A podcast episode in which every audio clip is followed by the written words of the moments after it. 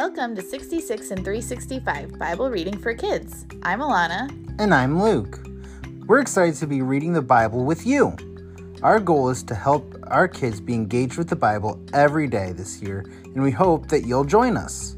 So far, we've been reading from the beginning of the Bible and making our way chronologically, or in order of how it happened through the Bible. But as we are inching closer to Easter and the Easter season, we wanted to jump ahead in the story and read about Jesus. So we're going to be bouncing around the Gospels as we build up to the story of the crucifixion and the resurrection.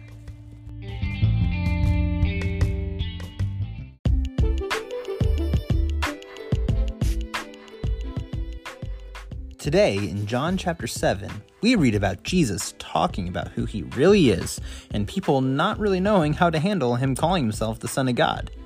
Jesus also promises the Holy Spirit and when he has left the earth and more. Check it out today on 66 in 365. John chapter 7. After this, Jesus traveled in Galilee, since he did not want to travel in Judea because the Jews were trying to kill him. The Jewish festival of shelters was near. So his brothers said to him, "Leave here and go to Judea so that your disciples can see your works and that you're that you're doing." For no one does anything in secret while he's speak, seeking public recognition. If you do these things, show yourself to the world. For even his brothers didn't believe in him. Jesus told them, My time has not yet arrived, but your time is always at hand. The world cannot hate you, but it does hate me because I testify about it, that its works are evil. Go up to the festival yourselves. I'm not going up to this festival because my time has not yet fully come. After he said these things, he stayed in Galilee. After his brothers had gone up to the festival, then he also went up, but not openly, but secretly. The Jews were looking for him at the festival and saying, Where is he? And there was a lot of murmuring about him among the crowds. Some were saying, He's a good man. Others were saying, No, on the contrary, he's deceiving the people. Still, nobody was talking publicly about him for fear of the Jews. When the festival was already half over, Jesus went up into the temple and began to teach.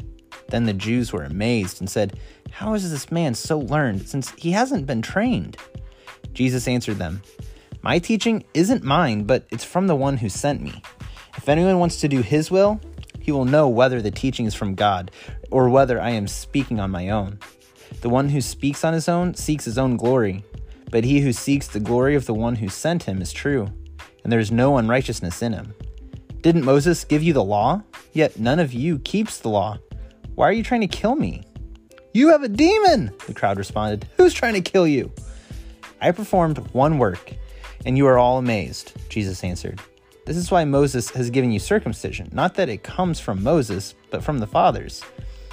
And you circumcise a man on the Sabbath, and if a man receives circumcision on the Sabbath, so that the law of Moses won't be broken, are you angry at me because I made a man entirely well on the Sabbath? Stop judging according to outward appearances.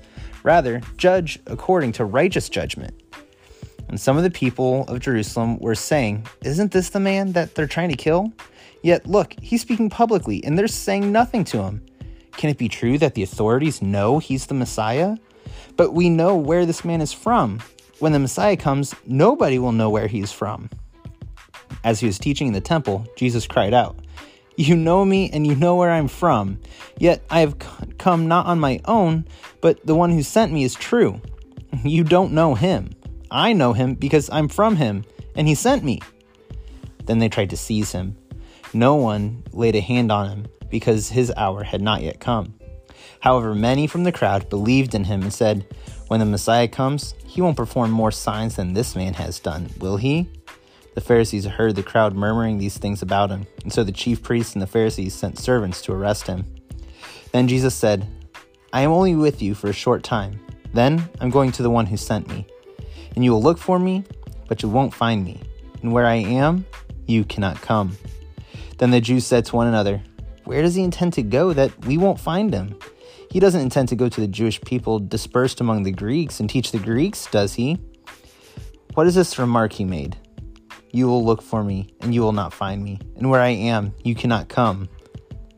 And on the last and most important day of the festival, Jesus stood up and cried out, If anyone is thirsty, let him come to me and drink.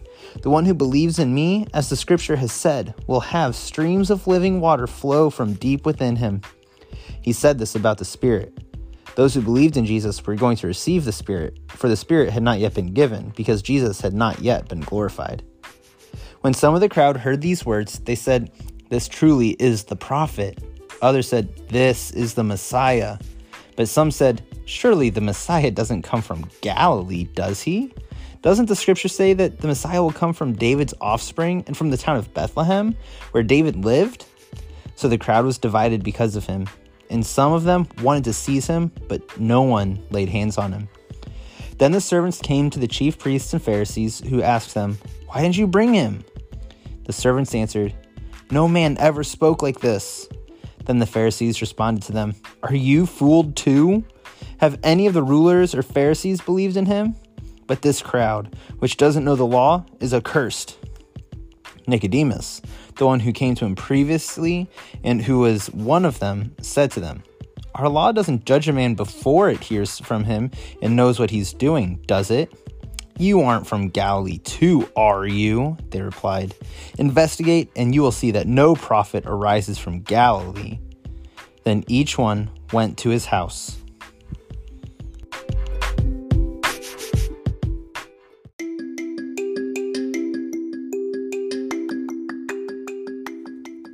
And now it's time for the question of the day. Our question for you and your family to discuss today is Do you need to know all the answers in order to share your faith?